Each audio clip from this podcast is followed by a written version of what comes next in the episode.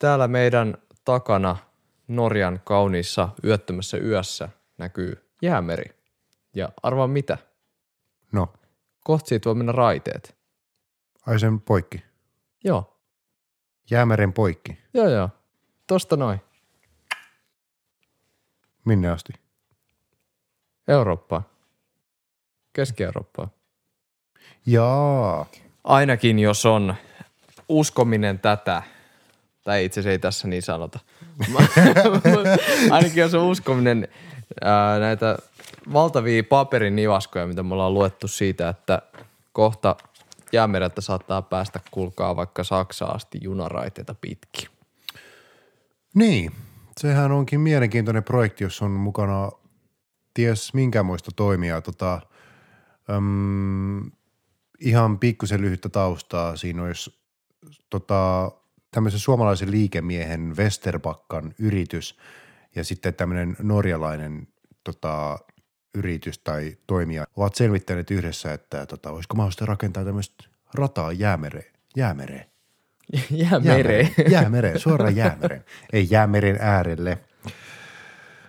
Se tota, kulkisi tuolta Etelä-Suomesta aivan, poh- aivan Pohjoismaan Suomen läpi jäämerelle.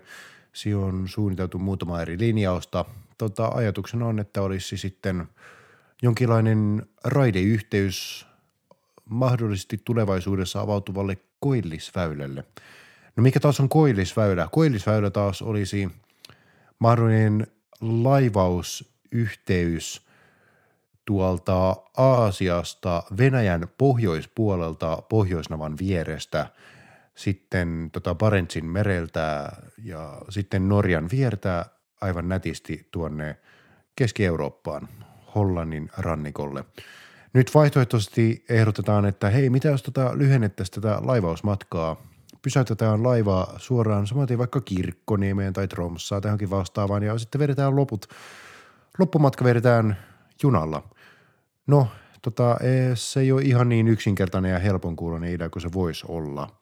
Mulle tulee mieleen heti aluksi yksi semmoinen pieni ongelma, joka on se, että minkä takia ne tällä hetkellä on vedetty sieltä Suetsin kanavan kautta sieltä niin kuin Lähi-idän ja Afrikan välistä Välimeren kautta Eurooppaan. Ai niin sen takia, kun se meri, mikä on tuossa meidän takana, on jäässä tyli koko vuoden. Joo, se on tota, siitä voi kulkea laivalla vaan noin kolme kuukautta vuodesta ja se on siis nykytilanne. Okei, no sitten optimistisimmat tai pessimistisimmat uskovat, että ilmastonmuutoksen parantaessa tätä laivaustilannetta ja sulattaessa meriä, niin yhtäkkiä onkin helpompi kulkea. Emme sitten tiedä, onko se hirveästi parantamista, mutta ainakin logistiikan kannalta on. Mm. Nyt yksi hyvä kysymys, että miksi ihmeessä sitä pitäisi tehdä just Suomen maalle. Niin tota, siihen onkin aika monta hauskaa ja mielenkiintoista perustelua. Yksi perusteluhan olisi tietenkin Suomen valtiointressinä tämmöinen huoltovarmuusaspekti, koska Suomihan on logistisesti otettuna saari. Lähes kaikki, mikä Suomeen tuodaan, tuodaan laivateitse.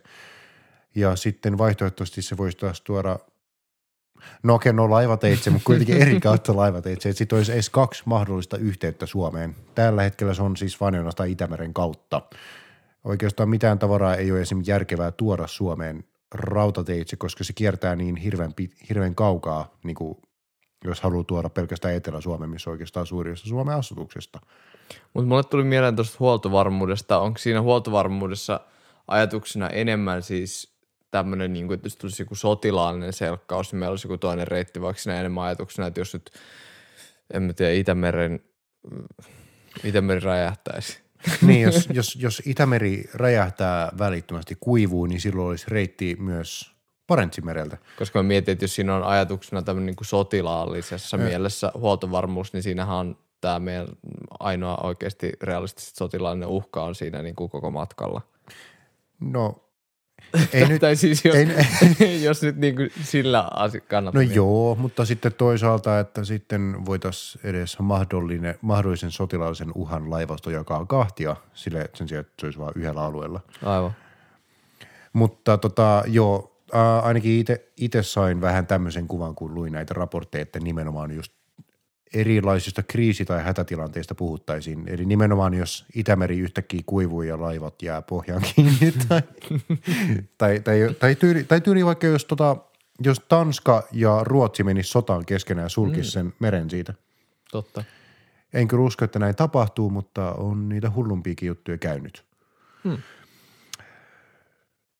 Ja tota, mutta sitten rauhan aikana perusteluhan olisi, että sitten voitaisiin kuljettaa niin tavarakuljetukset Suomen kautta. Että sittenhän se olisi niin Suomelle voitollista toimintaa, kuljettaa tavara meidän kautta, napataan siitä välistä ihan pikkusen, pikkusen hynää siitä välistä ja kaikki tekee sen aivan mielellään. Ja tota, mikäli Helsinki-Tallinna-tunneli valmistuisi, niin sittenhän meillä olisi aika nätisti tämmöinen eurooppalainen logistiikan ydinkäytävä niin kuin aivan Keski-Euroopasta pohjoisimpaan Eurooppaan. Aika nätisti kulkee sieltä niin kuin Saksasta tälleen Viroon, pa, niin kuin Baltian läpi Viroon, sitten siitä Helsinki tun, niin tunneli pitkä, sitten siitä ö, tuonne merelle asti. Eli tota, aika suuri osa tästä raideyhteyden järkevyydestähän on kiinni Helsinki-Tallinna tunnelissa. Joo, se tuntuu ehkä vähän hassulta, että me miettäisiin jotain tämmöistä Suomen läpikulkevaa raidetta Pohjois-Norjaan asti, jos se vaatii sitä, että siinä välissä viedään Tallinnasta Helsinkiin laivalla ne kaikki. Niin, no joo, ihan täysin järjetön. Tai sitten, tai sitten laivayhteys vaikka Saksasta Turkuun. Hmm. Ihan täysin järjetöntä.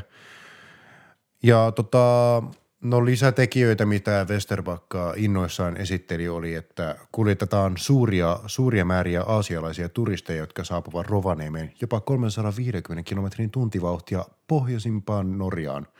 Mistä me saadaan semmoisia junia yhtäkkiä, jotka menee niin kovaa, kun eihän meillä ole sellaisia Suomessa edes Helsingistä Lahteen. Älä nyt tartu noihin. Vanha mies moodiski. Mutta eikö tämä siis, tämä 350 kilometrin tunnissa arvio on tehty siis ilmeisesti käsien heiluttelutieteellä. No vitsi ilmeisesti. Koko niin Westerpakka suunnitelma on vähän semmoinen. Ää, sitten mentäs. Mutta joo, kyllä. Äm, kyllä. Ihmiskuljetuksilla, toi kuulosti aika pahalta. Kuvataan Niin, siis- yöllä. Joo, niin ihmiskuljetuksilla eli siis ö, henkilöliikenteellä ajateltaisiin, että se voisi esimerkiksi ekomatkailun yleistyössä olla järkevä vaihtoehto. Plus kaikille niille tuhansille ja miljoonille aasialaisturisteille, jotka saapuvat suorilla lennoilla Rovaniemelle. Se voisi myös olla todella helppoa. Itse olen hieman skeptinen ja menemme kyllä syihin pian miksi. Sitten tähän projektiin. Puhuin aikaisemmin, että olisi ollut viisi eri linjausta ja tota, niistä oikeastaan vaan kaksi olisi millään lailla järkeviä. Niitä linjauksia valittiin vähän sen mukaan, että miten ne eniten auttaisi sekä paikallisia tota, kaivos- ja puutyöyrityksiä, että myös olisi järkeviä viedä läpi logististen tavoitteiden kannalta. Reitit on tehty tota, silleen, että ne mahdollisimman vähän vaikuttaisivat alueelliseen luontoon, mutta kuitenkin olisivat järkeviä ja suht suoria. Se jää sitten, no siitä voi sitten riidellä, miten järkeviä ne linjaukset on kuitenkaan. Käytännössä ainoat kaksi järkevää linjausta olivat, hetkinen pitää tarkistaa, se oli Länsi- ja itälinjaus niin sanotusti. Kyllä. Eli yksi olisi Rovaniemeltä Kirkkoniemelle, eli juna kuljetetaan nätisti tuo Rovaniemelle, sitten se viedään tänne itää kohti niin kuin, ö, tota, tavallaan itäiseen Pohjois-Norjaan. Mm. Niin se meni sieltä sen, mikäs kansallispuisto siinä nyt oli siinä, siinä niin Venäjän rajalla. Öö, vitsi, pitäisi No, muistaa tämä. siinä kuitenkin Venäjän rajalla olevan kansallispuiston silleen, että se ei nyt täysin tuhoisi sitä jommalta Joo, kummalta puolelta ja niin. niin. sitten siitä niin sinne Kirkkoniemeen jäämeren rantaan ihan siihen Venäjän rajan viereen. Joo, ja toinen taas oli sitten Kemi-Kolari-Tromssa-yhteys, joka sitten vaatisi investointeja kolmelta valtiolta kahden valtion sijaan, eli mm. sekä Suomesta, Ruotsista että Norjasta. Puhutaanko vaikka Kemi-Kolari-Tromssasta? Siinä on, tota, siinä on siinä mielessä helppo, että periaatteessa raiteet ovat jo olemassa ja ne vaativat vain jonkin verran parannuksia. Esimerkiksi juuri tuo Norjan ja, Norjan ja Ruotsin välinen pätkä vaatisi aikamoista kunnostustyötä ja käytännössä niin kuin kaksoisra, ö, niin kuin toiset raiteet edellisten viereen rakennettavaksi. Ja se vaatii kuitenkin huomattavia investointeja sitten kolmelta valtiolta. Niin eikö tässä ollut siis kyse tavallaan siitä, että tämä olisi ollut nimenomaan Suomelle halvempi, mutta Joo, muille Suomelle kalliimpi.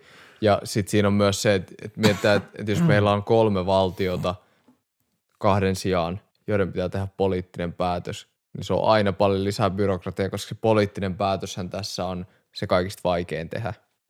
Nimenomaan.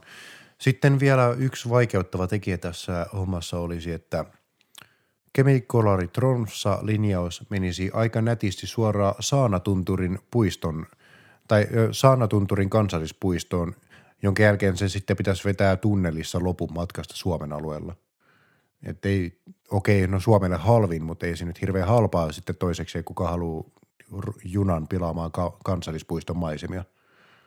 Sitten tota, Rovaniemi kirkkonimi yhteydessä on just vähän sama ongelma. Okei, siellä ei ole nyt aivan yhtä selkeästi mentäisi kansallispuistoalueelle, tai että esimerkiksi pääosiossa tien suuntaisesti, mutta Mm. siitäkin voidaan olla monta eri mieltä.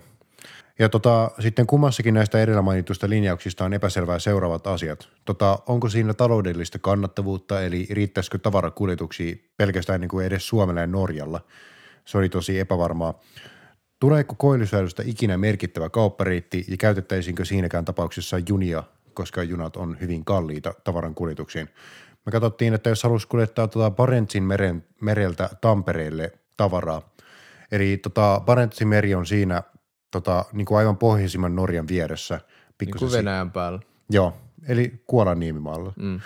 Niin jos sieltä haluaa kuljettaa tota, yhden kontin Tampereelle, se on silti halvempaa kuljettaa se eka laivalla kiertäen koko, koko höskän tota, Alankomaihin asti, jossa se käsitellään, pistää uudestaan laivaan, josta se viedään Vuosaaren, josta se käsitellään, pistetään junaan ja sitten viedään Tampereelle.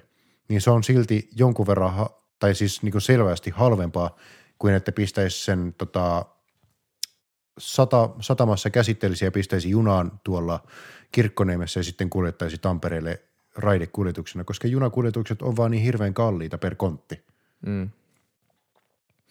Tota, sitten tämä matkustajakulma, se taas on tosi epäselvä, koska tota, tämän raportin mukaan, tämän raportin mukaan ei ole mitään takeita siitä, että se olisi ikinä millään lailla kannattavaa niin kuin henkilömatkustajien kannalta. Ei ja ole, siis toi, anteeksi mä keskeytän, toi Sano. raportti on siis Jäämeren ratas, selvitys, liikenne- ja viestintäviraston. Tai siis liikenneviraston siis tässä tapauksessa Joo, tekemä selvitys. Joo, ja se taas perustuu tuohon ö, sen norjalaisen firman Rambolin selvitykseen. Hmm. Eli siinä on nyt kaksi tahoa, jotka on tehnyt selvityksen ja päätynyt samoihin lopputuloksiin katsottuaan dataa, mikä on aika hauskaa. Hmm. Ja sitten tota, ö, kyssäri myös siinä henkilökuljetuksissa, että no menisikö ne Norjaan asti ja riittääkö mahdollinen ekoturismi. Mä, Niin. Se, se on mun mielestä kyllä aika niin kuin optimistista ajatella niin, mm, siis kyllä totta kai on turisteja, jotka tulee Pohjois-Norjaan, mutta Norjassakin se turismi keskittyy enemmän toisaalta niin kuin Lofoteille ja sitten toisaalta sinne niin kuin länsi-keski-Norjaan, missä on ne kaikista isommat vuoret Norjassa. Että tämä alue, missä me nyt ollaan esimerkiksi, ja varsinkin sitten joku Kirkkoniemi, niin ei siellä nyt oikeasti ole kauhean paljon turisteja. joo, ne alkaa muuttua hirveän hiljaisiksi nämä paikat. Että, Niin ja siis esimerkiksi kirkkonu, tota, kirkkonummi, Kirkkonummi, siis Kirkkoniemi on, Kirkkoniemi. on, on vähän niin kuin sellainen paikka, että ne vuoret on kuitenkin aika paljon matalampia, kun ne ei ole semmoisia niin kaikista jylhimpiä ja hienoimpia Norjassa. Se on enemmän semmoista niin kuin arktisen näköistä. Ja sitten tavarakuljetusten näkökulmasta taas Kirkkoniemessä on epäselvää, että onko se sotamais tarpeeksi iso, että pitääkö sitäkin sitten lähteä laajentamaan vielä lisäksi. Että se ei ole pelkästään enää, enää tota, niin kuin raidehanke, vaan se on myös sa- sataman laajennushanke. Se muuttaa koko sitä ympäristöä. Tota, sitten, no mä nyt mainitsin jo ympäristövaikutuksista, että se kemikolari Tromsa yhteys olisi tosi hankala juurikin Saanatunterun, Saana, sa, Saanatunteru. Su, Saanatunteru. Saanatunturin läheisyyden vuoksi se olisi just niin hirveän hankala. vaatisi hirveät tunnelia. Rovaniemi Kirkkoniemi taas on aivan auki vaikutuksia tai ympäri, ympäristöön. Miten se vaikuttaa eläimistöön, miten se vaikuttaa porotalouteen, miten se vaikuttaa saamelaisiin, mm. miten se vaikuttaa kansallispuiston niin tämmöiseen kulttuurimiljööhön ja sitten miten niin kuin diilataan sitten mahdollisten tota, eläinosumien kanssa sitten raidekuljetuksissa, jos ni, niihin povataan 350 kilometriä tunnissa. Voiko puhua hetken saamelaisista? Eikö me puhuttu niistä? Joo, mutta joo, sano vaan. Puhuttiin meidän viime jaksossa saamelaisista. Ää, mulle tästä tulee henkilökohtaisesti vähän semmoinen fiilis, että jos, jos me niinku ajatellaan, että, että saamelaiset on perinteisesti asunut just, niin kuin viimeksi puhuttiin, Inarista pohjoiseen, johon tämä rata on tulossa, jos se tulee, niin mä en tiedä susta, mutta mulle tulee jotenkin vähän sellainen fiilis, että valkoinen mies tulee ja vetää raiteet maiden läpi. No kyllähän siinä vähän pienimuotoisesti semmoista fiilistä tulee ja ihan perusteltu mun mielestä se näkemys myös onkin. Niin ja siis, no täl, tätä vertausta siis saamelaiset itse ei ole ainakaan mun tietääkseni käyttänyt, mutta mut mä olen itse ainakin ollut siinä käsityksessä, että saamelaiset on, ja mun mielestä saamelaiskäräjät on myös vastustaneet ihan niin kuin Joo, julkisesti tätä no, hanketta. Vastustaneet aika voimakkaastikin ja kyllä se on ymmärrettävää, koska juurikin, no siitä tulee ongelmia, jos halutaan siirtää monta sataa päätä poroja raiteiden yli turvallisesti, että sitten se lähtee käytännössä pirstoon niin poronhoitoalueita aika paljonkin. Niin. Eli tota, tässä äh, selvitysraportissa mainittiin erikseen saamelaiset myös ympäristön lisäksi. Et niin kun, ne on ne kaksi ehkä semmoista isoa asiaa, mitä tästä täytyy ottaa huomioon. Ja siis kovasti on puhuttu, että molemmat asiat olisi otettu huomioon selvityksessä, mutta No siis mm. tämä tota, tää liikenneviraston raporttihan on siis suht neutraali, mm. Niin kuin tota, että se, ne, ne vaan toteaa siinä, että no, tämä on nyt käytännössä täysin auki, että me ei tiedetä mitä on vaikutukset ja silleen me ei ota siihen se enempää kantaa, koska ei ole saatavilla tietoa. niinpä. Sitten tota, edelleenkin, tää, ei siis tämä projekti nyt näyttää jotenkin todella epävarmalta. Öm, Aini piti vielä mainita tota, noihin saamelaisiin ja poronhoitoon liittyen, että noin tuhat henkilöä on työllistynyt suoraan poronhoitoon ja noin kaksi, tai siis ne ja vielä tuhat lisää on, tuhannella lisää se muodostaa merkittävän sivuelinkeinon. Mm. Tiedä sitten, mitä se meinaa, tottaako ne si- sivutulon, pal- vähän poroja. sivutulon palkkakortteja siitä vai mitä? Mutta joo, että tää on ihan niin kuin merkittävän kokoinen talous, varsinkin niin kuin Lapin mittakaavassa. Joo, tota, no suurimmat vastustajat projektille yllättäen saamelaiset, suurimmat hyötyjät projektille olisivat Yllättäen Westerbakka. teollisuus. Y- yllättäen teollisuus voisi hyötyä, monet kaivokset voisivat hyötyä tästä riippuen mikä junalinjaus napataan, mutta niillekin se ra- vaikutus on yllättävän rajattu, koska heille pitäisi sitten rakentaa raiteet aivan loppuun asti. Mm, totta. Ja sitten itse asiassa tämä just niin kuin kaikkien muiden kannalta järkevin linjaus siis sinne Kirkkoniemen Rovaniemeltä taas vie pieni äh, niin kuin vaan muutaman kaivoksen läpi tai edes vierestä tai lähimailtakaan. Mm. Tota, se on myös hauska, että herra Westerbakka, kun tota, tai siis hänen yrityksensä, kun oli tehnyt tämän selvityksen, niin hän itse puhuu, että juna voisi liikennöidä jo viiden vuoden päästä, mutta enintään kymmenen vuoden päästä. Ja sitten tota, tässä Suomen-Norjan välisen jäämeren selvitystyöryhmän loppuraportissa todettiin johtopäätöksissä, että juna voisi kulkea niin kuin aikaisintaan 15 vuoden päästä, ja se olisi, jos työt aloitettaisiin välittömästi. Eli kyllä tässä ehkä tässä Westerbakkaan arviossa on mukana hitunen tällaista liikemiehen optimisti, optimismia. Mä, mä menisin siis sanoa urakoitsijan optimismia. Joo. Ehkä vähän samanlaista fiilistä kuin tässä Länsimetro-projektissa, että joo, on, on kuule ensi vuonna on valmista ja Joo. maksaa kaksi miljoonaa. Ja Joo.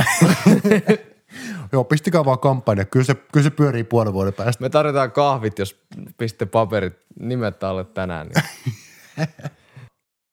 Mitä projektille nykyään kuuluu? Voisi vähän palata aiheeseenkin. Tota, projektille kuuluu sitä, että ainakin vuoden 2018 puolella se näkyvästi pistettiin jäihin, tai käytännössä Hauska sana valinta, Pi- pistettiin jäihin, joo. mutta ei jäämerelle. Ei sentään. Oi, Aika hyvä Mutta impro. homma pistettiin jäihin, eikä siitä sitten sen enempää hirveästi puhuttu, mutta muistaakseni tämän vuoden puolella herra Westerbakka kyllä povasi, että hän kyllä herättää se uudestaan henkiin tai että hän kyllä vielä ajaa sen läpi. Mm. Ketkä sitten tästä hyötyvät vielä Westerbakkan lisäksi olisi myös tietty kiinalaiset sijoittajat ja oliko myös Dubaista saatu jonkun verran rahaa? Joo, siis itse asiassa dubailaisethan oli luvannut rahaa tuohon Helsinki-Tallinna-tunneliin jo 100 miljoonaa entuudestaan, mutta se mitä mä mietin tässä on se, että kun sä sanoit, että tästä hyötyy kiinalaiset ja ketkä muut dubailaiset ehkä, niin Niin. nehän haluaa hyötyä tästä. Niin millä ne hyötyy? Siis ideahan on siis se, että kiinalaiset haluaa, varsinkin kiinalaiset, mutta myös lähi rikkaat valtiot haluaa sijoittaa rahaa infraprojekteihin sen takia, koska ne on aika niinku varmaa tuottoa. Ja sitten kun on hirveästi ylimääräistä rahaa, niin sun pitäisi saada laitettua sitä johonkin järkevään sijoituskohteeseen. Niin pohjoismaiset infraprojektit on sillä aika niinku varminta, mitä löytyy, niin nehän haluaa sinne todennäköisesti jotain korkoa. Että onko se siis tavallaan, että ne niinku lainaa rahaa ja onko se Suomen ja Norjan valtio, jotka maksaa siihen jotain korkoa, vai onko se niin, että tyylin joku VR pitää vuokrata sitä rataa ja sen omistaa sitten noin jotkut, joku kiinalainen yhtiö, vai niin kuin miten se menee? Se Onks- mua kiinnostaisi niin kuin se, että mikä tämä kuvio on. Onko tämä vaan Suomen sähköverkot, mutta niinku eri tavalla? Ku, kuka tuon jäämeren rahattaa? Karuna. Minä? mikä? Karuna, häh? Eli siis, Myyttekö te meidän rataverkot? mitkä rataverkot? M- mitä? Karuna? British Railway. no siinäkin on menestystarinaa. Me voidaan siitäkin puhua joskus, se on se mm. mielenkiintoista. Mutta tota, pitäisikö meidän mennä vähän niin kuin loppuhuipentumaan, loppukaneettiin toiseen näkökulmaan? Hmm. Minun henkilökohtainen toinen näkökulma on tähän, että no en mä tiedä, onko se mikään hirveä toinen näkökulma. Tämä progis ei tule onnistumaan. Tai siis mä en, mä en henkilökohtaisesti usko siihen. Se olisi tosi nättiä, että meillä olisi ekologinen tapa päästä jäämerelle, matkustaa tupruttamatta hirveästi savua taivaalle, käyttämällä lentokonetta, kulkemalla ekologisesti junalla, jonka liikuttamiseen kuluu käsittämättömän paljon energiaa. Mutta eh, ei ainakaan näillä nykyisillä linjauksilla ja politiikan realiteeteilla tulisi onnistumaan. Tässä on, tota, tässä on nyt aika monta yrittäjää, jotka haluavat, että tämä homma toimisi. Tässä on muutama virasto, jotka sanoo, että tämä ei todennäköisesti tule toimimaan. Tässä on ilmastolliset realiteetit, jotka ei tule iskemään kuin vasta tulevaisuudessa. Ja sitten, tota, mitäkään muuta mä keksin. Tässä on erinäisiä sidosryhmiä, jotka ei tykkää tästä lainkaan. Tämä oli vähän niin kuin ryhmätyöhaastattelussa silleen, että et, et kysyttiin, että miksi sä olisit hyvä hakija ja sanoit kaiken, mitä mä ajattelin sanoa. Jep. no, mutta tota, mä ajattelin vähän niin kuin summata tätä tässä samalla. Sitten tota, niin muuten, mä tosiaan unohdin mainita, että hetkinen, otetaan muistipanot vielä viimeisen kerran. Tota, Norjan kirkkonimessä sijaitseva Itävarangin kehitysyhtiö allekirjoitti jo aiesopimuksen tämän Westerbakkan johtaman Finest Bay Area Development Oyn kanssa. Noin kolme miljardia euroa maksava hanke rahoitettaisiin osin norjalaisen öljyrahaston ja ulkomaalaisen, muun muassa kiinalaisen ja dubailaisen rahan turvin. Eli siis tota, aiesopimus on olemassa, me puhuttiin jo rahoittajista, mutta poliittisia päätöksiä ei ole tehty tämän kannalta. Eli mikäs olisi nyt tämä sun suuri kulma? Mä itse uskon, että ei tule kesää tässä projektissa. Tässä on niin monta eri asiaa, jotka rajoittaa sitä ja sit mun mielestä niin kuin se, siis kaksi suurinta ongelmaa. Jos me, vaikka me saataisiin ratkaistua ympäristöasiat ja saamelaisten asiat, niin tässä on niin kuin, jos hinta on kalliimpi kuin se, että me kuljetetaan laivalla koko matka, niin sitä ei tule koskaan, ei, ei siitä tule ikinä voitollista. Se vaatisi niin suuria poliittisia päätöksiä, että mä uskon, että se on, niinku, se on liian haastava saada läpi se koko hanke. Että se, mä en usko, että se tapahtuu, tai jos se tapahtuu, niin mä en usko, että se tapahtuu ainakaan liikemiesvetoisesti. Joo, tämä on kuitenkin projekti, joka vaatisi aika monen, no aika monen eduskun, aika monen eri hallituksen tota, siunauksen, että se toimisi. Toisekseen, jos junakuljetus olisi jotenkin halpaa, ekologista ja järkevää, niin minkä ihmeen takia nyt jo ei siirryttäisi kaikkia kontteja veneen halki junilla? Kiitos kun kuuntelit podcastin. Toinen näkökulma julkaistaan joka viikon maanantaina YouTubeen, Spotifyhin ja kaikkiin muihinkin suosituimpiin striimauspalveluihin. Jos haluat kommentoida jotain jaksomme aiheesta tai seurata podcastimme elämää, voit tehdä sen Facebookissa tai Instagramissa käyttäjänimellä Toinen näkökulma. Podcastin on tuottanut Content.